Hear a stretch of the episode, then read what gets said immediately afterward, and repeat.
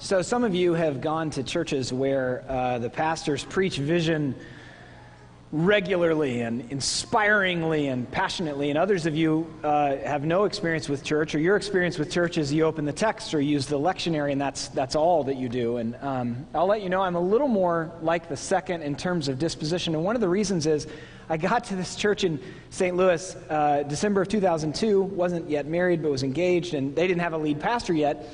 We had been planted by another church, and so we were using their vision statement, which they changed that year. Then they hired a lead pastor, and he changed it again.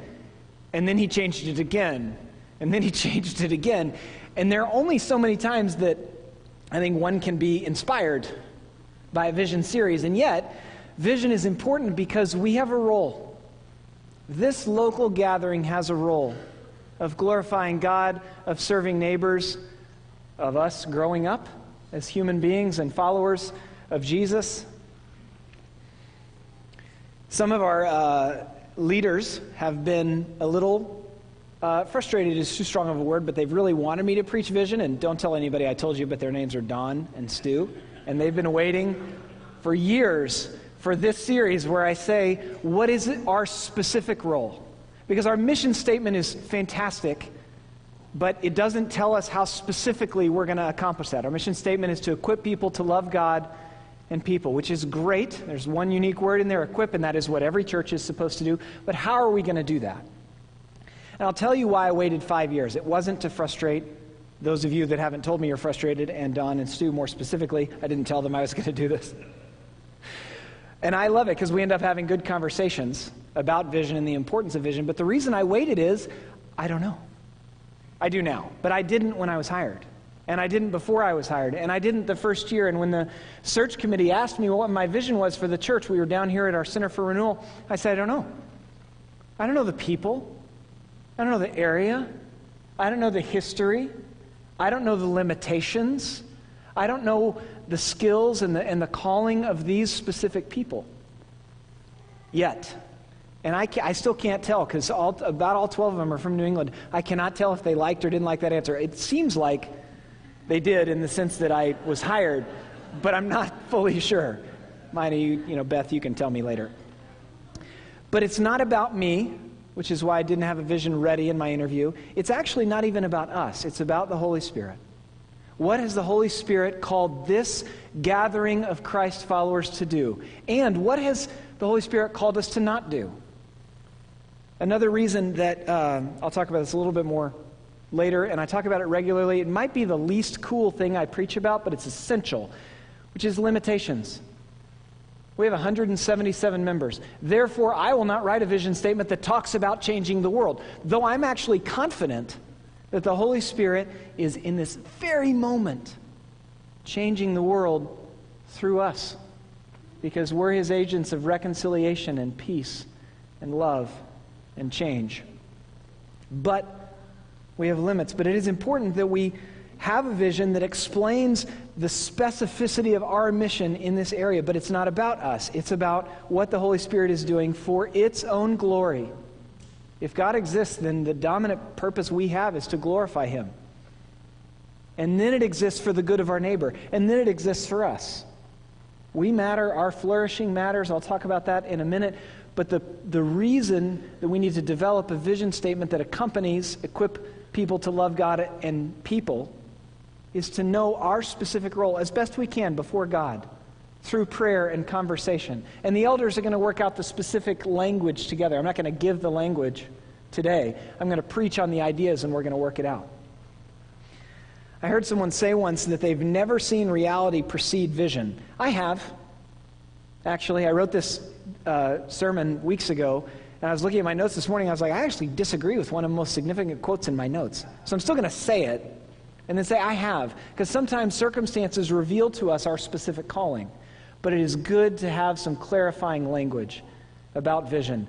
Though I kind of like it when Dietrich Bonhoeffer says, God hates a visionary dreamer.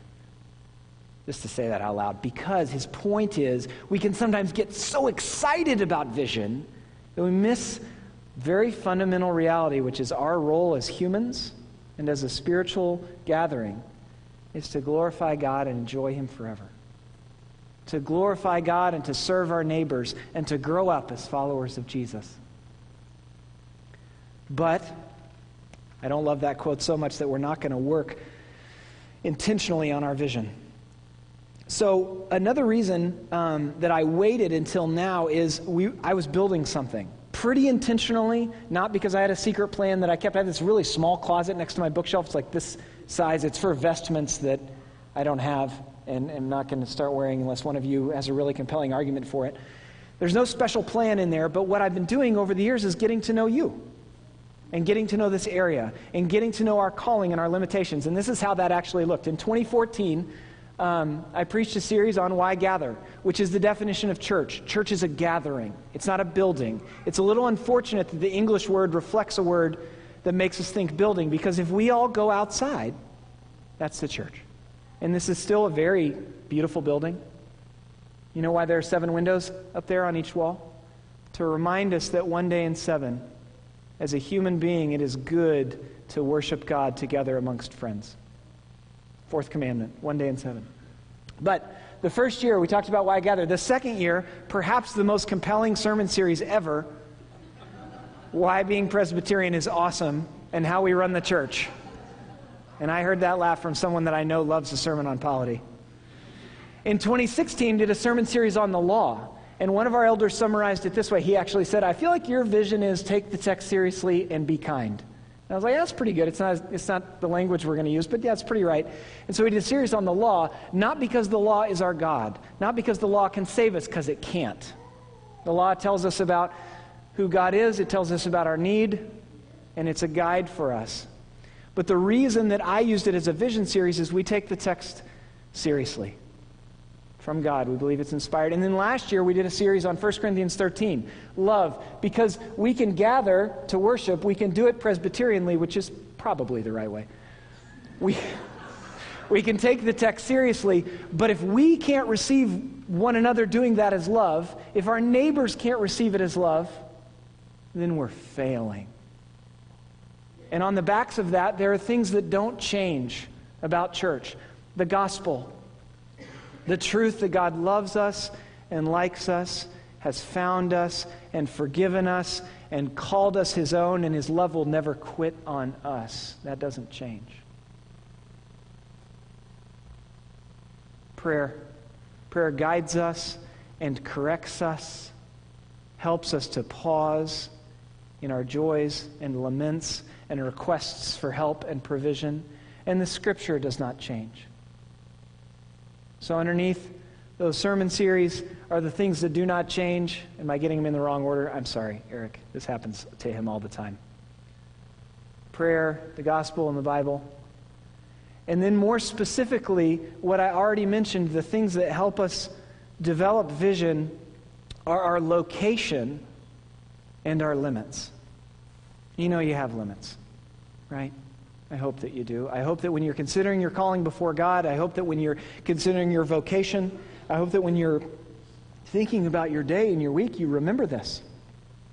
Sometimes I hear people preach and they make it sound like the gospel of Jesus is be really tired for God because of what he did for you. That is not the good news for two reasons. One, because it's not, and two, because it won't last. Yes, the response to the work of Christ and the pursuing love of the Holy Spirit and the Father heart of God is activity on our part and emotion, and we have limits. This very moment, we have 177 members.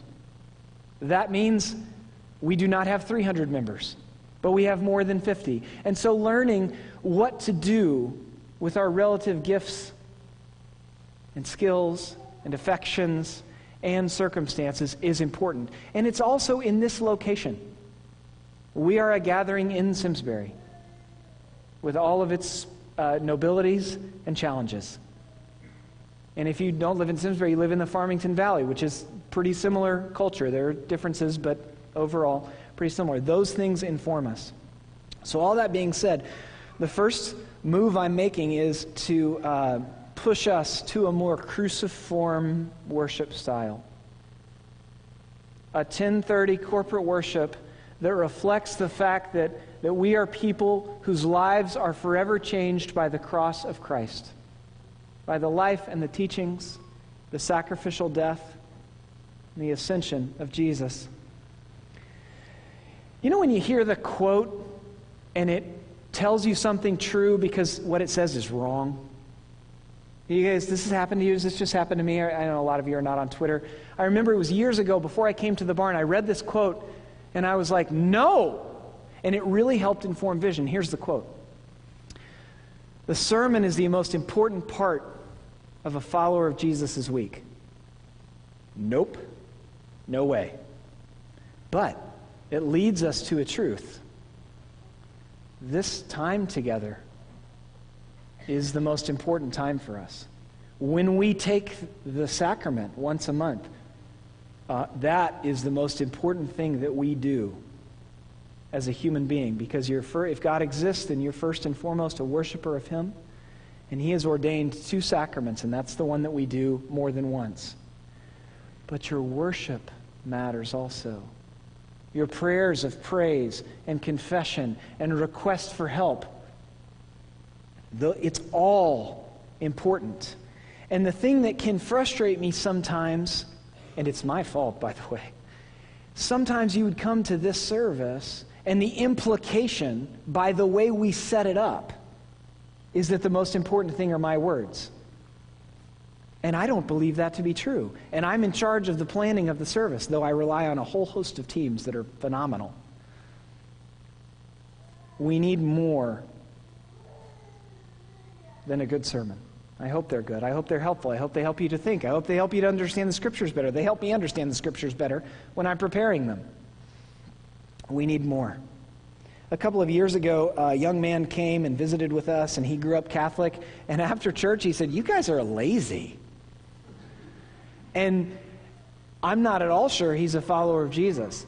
His point was, I came to church and I wasn't asked to do anything while I was there just to enjoy and receive and maybe have my emotions stirred. And there's a reason that we do the service that way because some of us have grown up in religious cultures where we do lots of things and it's lifeless. The songs are in a, in a hymnal and, and our, our hearts don't come alive to that. Something wrong with hymnals. I think they're great. But sometimes when we're using a hymnal, we're not as engaged emotionally. We've learned the prayers and the creeds, and we can say them without any emotion or thought. That's a problem. But to teach you a little Latin, abusus non tollit usum. I don't know if I'm saying that the right way. I don't actually know Latin. But abuse doesn't preclude proper use.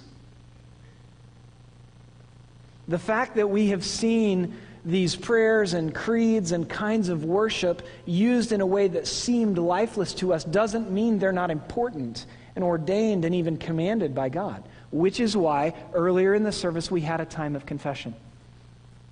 Which is why, in addition to my wife sharing her heart to lead us in worship, we then used a responsive reading from Psalm 19 because it is good for us to formally call ourselves to worship and interact with the text. God has the first word in our lives, therefore, He has the first word in our worship services.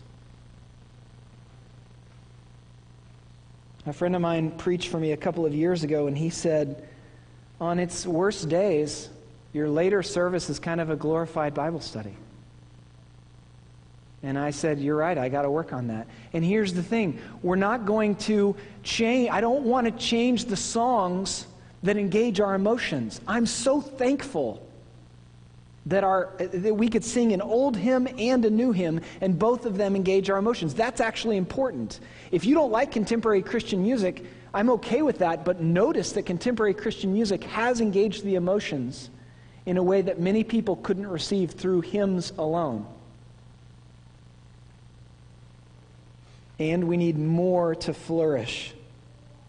We don't need to do more to get God. We have God, we have the Holy Spirit. Jesus said he'll never leave us or forsake us, and yet we need a little bit more training so that we don't resist the work that has been done on our behalf, so that we can live the kingdom lives that were purchased for us by the work of Christ, so that we can flourish as he described in Matthew chapter 5. We need to not only sing this way and engage with the text through a sermon, we need to practice these practices so that we get used to praising and confessing and asking for help. Yesterday, I took my 12 year old to her uh, art lesson, and right before I left, I asked my 10 year old to walk the dog around the church property, and she said, I'm going to go to the CFR because I'm brave. And I was like, great. And I get back from taking my 12 year old to art lessons, and there's a Toyota Camry that I don't recognize, and an adult I don't recognize. And in the back seat is my dog and my 10 year old. And I was on the phone, and I said, I'm going to need to get off the phone. My daughter is in the car with a stranger. And it turned out to be someone that I know and I trust, and I am still not sure why she said she would get in the car, but I realized like she didn't know. And my wife, of course, already knew this that she's not ready to go and walks by herself because she doesn't get the stranger thing. Um, and in that moment, I thought, I need to confess this to my wife. Not necessarily because I sinned against her, partly because she's going to hear about it from my daughter anyway. Might as well just get it out on the table. And, here, and here's the thing confessing people confess. This is why this is good news in the relationship that troubles you. The with God life trains us in how to flourish in relationship with one another. Then we spilled a chocolate milkshake on the nicest rug in the house where I was, ac- I was actually breaking rules this time. It wasn't just a mistake. And they're good rules, they make sense. And so I get to confess again, and I'm like, Lord, could there be not another illustration today about what I need to say tomorrow? Could we just stop at the chocolate shake? It was sort of the cat's fault, but I'm the one that, I'm the human in the relation. Shouldn't have let the shake be in there. Liturgy means the work of the people. Did you know that? Everything we do on a Sunday morning is liturgical. There's no such thing as a non liturgical service. But there is such a thing as a careless liturgy. Quoting one of our elders as we were talking about this. And a careless liturgy could be letting the words be rote and non emotional. Another, way of another kind of careless liturgy would be to require nothing of you in this moment. And we're not requiring something of you because we earn the love of God. You have the love of God because of the work of Christ. But we have work to do to train ourselves in grace. In Titus chapter 2, Paul says this For the grace of God has appeared, bringing salvation for all people, training us. Grace saves us into eternal life and internal peace with God immediately, and it trains us. And during our worship service, we need to be a little more active and a little more deliberate about our movements of training. So the vision is of a cruciform worship because we are a cruciform people. God that we worship exists and has made himself known through Jesus. He exists in three persons. Our worship needs to be Trinitarian and cruciform, where we learn to praise and lament and petition and confess. If you wonder where I get that uh, structure, it's from the Lord's Prayer. It not only guides us in our prayer closets, it guides us on Sunday mornings. So here's, an oppor- here's, a, here's a, a softball prayer application. Take your bulletin home. And when you're not sure how to spend time with the Lord, use it as a guide. Not because it's a perfect guide, there are a lot of good guides, but we print one, and you're welcome to take it home for use on your Mondays and Thursdays and Tuesdays and Fridays and Wednesdays because we are indeed a cruciform people and we need to lean into that for our flourishing. And something perhaps specific to me in terms of calling, but I think is the call of every gathering of Christ's followers to learn to do cruciform worship in all seasons. And that's hard. It's hard to be sad and to do sad amongst friends that we don't feel fully comfortable with because there's too many of them. And you know, if we get too close to one another, we bonk heads, right? Which is kind of what it feels like to do church for more than a couple of months. We get to learn to do this, to do cruciform worship with our words, with our standing up and sitting down, with our singing, with our prayers in every season. We need practices in worship for our flourishing that include learning to be sad together. A couple of years ago, we had a season of lament, and it was very interesting because we dropped in attendance about 25% because we're uncomfortable being sad. But this life will include suffering. You must know that. The scriptures are profoundly clear about it. And so, one of the skills that we must develop is learning to lament together. Jesus' prayer book, the longest book in your Bible, the most common form of song, be it individual or corporate, is lament. And for you as an individual, it is wise to be sad about sad things. And for us as a group, we will occasionally lament together, and it will make many of us uncomfortable. And that's how we learn to flourish as followers of Jesus. For some of us, it will feel overwhelming to lament, and yet it is good and wise to be sad about sad things. I'm quoting uh, my former lead pastor, Zach Eswine. He wrote that in a book about depression. Charles Spurgeon, if you know this famous 19th century pastor, struggled mightily with depression, partly through circumstance and partly through his internal chemistry. The way he wrestles through the gospel with that is profound. What I think happened a couple of years ago when we lamented together is we actually shrank and we grew at the same time as a gathering. We shrank in numbers because being sad together is, is uncomfortable, but we grew internally. Because we must learn to, to praise and to lament and to ask for help and to confess in every season of our lives because you will go through seasons of orientation where you might forget to pray because everything's fine. You're going to go through seasons of disorientation where it is hard to hear or see or believe in God. Psalm 88 closes with this line Darkness is my closest friend. You think the Bible's all praisey? The scriptures are far more comfortable than most of us, pouring out all of their praise and all of their whining and all of their lament and all of their cursing to God, knowing He takes it seriously. One of my very favorite verses in the Bible is in Psalm 30. David, uh, I believe, became physically ill, so he's praising the Lord, and then he's starting to ask for help, and then he gets sarcastic. He says, Will the dust praise you in Psalm 30? And I love it because he's being so honest. I hope that you pray that way. It's why, so far, every year that I've been here, including uh, a series coming up, we're going to go with the Psalms for a couple of weeks to remind us to praise when we're in the sun, metaphorically, when our life is oriented easily and we understand it and we're comfortable and are sleeping well at night. But also, we know how to whine and complain and lament in our seasons of disorientation.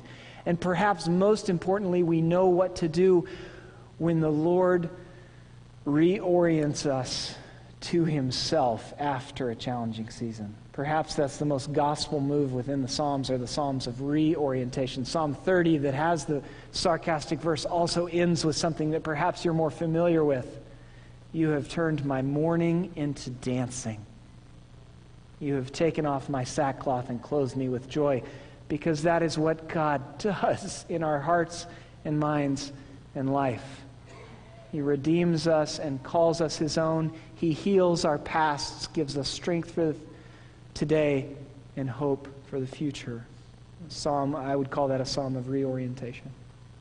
So the vision is of a cruciform worship in all seasons, which trains us in grace, trains us in the flourishing with God life, trains us to live the lives of life that Christ purchased on the cross.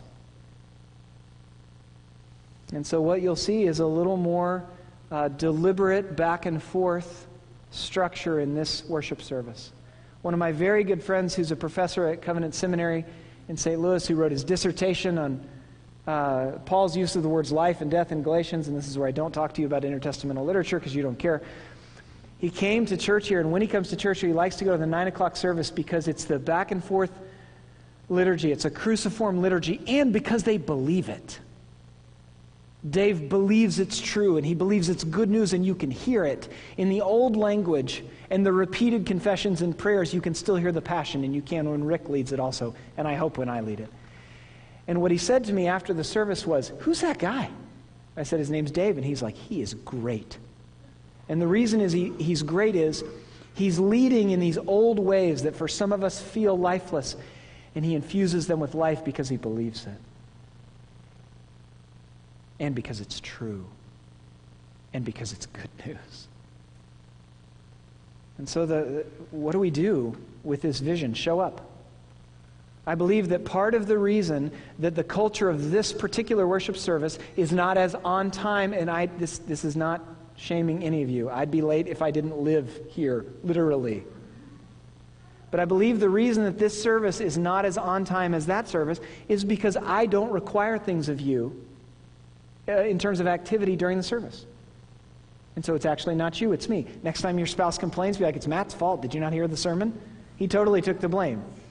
But next year, I think we will have changed that culture. And I don't, I don't, I don't actually care very much about us being here on time, except that the work we have to do together as people, training our own hearts and minds, is worth it. This is how we live the kingdom life Jesus described. This is how we learn to flourish, even as we're still in the presence of sin and death until Jesus returns. This is how we live the lives of life He has purchased for us. Training. When we only sing four songs and then, my, and then I preach, and I'm, you know, preaching matters. I dedicate about 20% of my week to it. I believe it's one of the most important. Well, anyway, I believe in. I believe in preaching, but when we only sing four songs and then there's a sermon, it's like you're training for something physical. And you go to the gym and they play this inspiring music.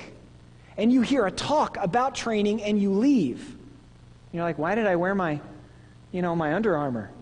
Why did I tie my shoes if we were just going to hear? And they say at the end, come back again next week and we're going to do the same thing. How many of you have ever trained for a marathon? What if you were training with a partner and they played music from Rocky, some survivor to get you running, and they gave you a pep talk, but you didn't go running? I got to be honest, I love those stickers that say 0.0, but really, really good for you. I think, I think those are funny because I've never run further than five miles in my life. How about, uh, how many of you have trained for a triathlon? What if in training for a triathlon because that's challenging, really physically challenging. And you show up and your training partner's there and they've run a triathlon and they have the breathable shirt and they look in shape and you're excited. You're like, maybe I could be in shape too. And the music is awesome. And you hear very compelling words, but you don't do any work. Like, come back next week and you're like, is this going to work? And the reason that I like that illustration, which I borrowed from a book called The Eternal Current by Aaron Niequist that I'm reading, and one of our elders is reading with me to help us think about this in the 9 o'clock service and the 1030 service. The reason I say that is the with God life, while free, because Jesus did all the work, is still a lot like a marathon in terms of loving the neighbors that God has given you in terms of learning and then living out your very specific calling, because all of you have a calling, both in this gathering and in your own life and in your family. And it will feel at times very much like a marathon. Can't believe I didn't get any amens. Do you not have the brothers and sisters that I have that are so challenging to love? That's okay. None of them listen to the sermons. Don't worry about laughing, they won't be mad at you. Living the with God life choosing to love both the neighbors we find ourselves in relationship with and our enemies requires training. It's very challenging. Although the entire, all of the work with merit has been done by Christ, you and I get to say words and be silent with them. We have work out there that is challenging because the world is against us. And so we need to train a little bit more deliberately on Sunday mornings. That we might flourish, that our neighbors might know the love of Christ, that God might be glorified. One of the most powerful parts of our evangelism is authentic worship. And it was such a blessing to be amongst you this morning and to hear your voices rise. And I was singing too, but I sing low because I'm not a very good singer. And to hear your voices rise was wonderful. And to those that are considering the with God life, considering following Jesus, part of your evangelism is the authentic worship. So, what's the application? Show up, give, because this organization needs resources to do the work that, is, that we're called to. Get here on time.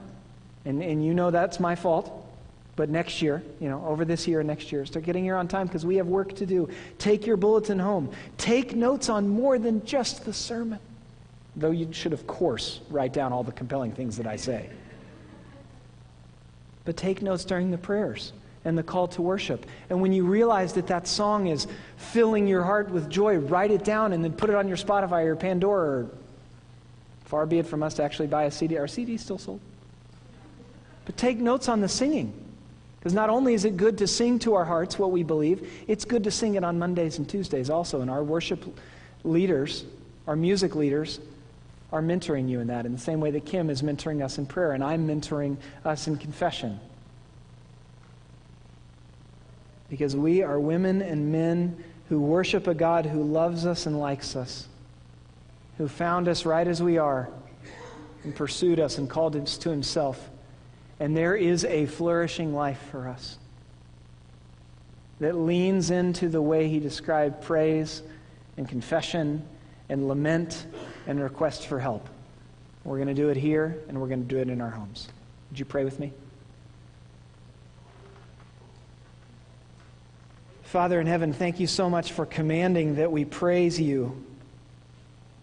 Thank you for the book of Psalms and the spiritual songs and the hymns that you have given us. Thank you for your consistent encouragement that we request help from you. Lord, let it be true in our hearts and minds that indeed, when we remember what you've done, we cannot help but worship you in all seasons. Amen.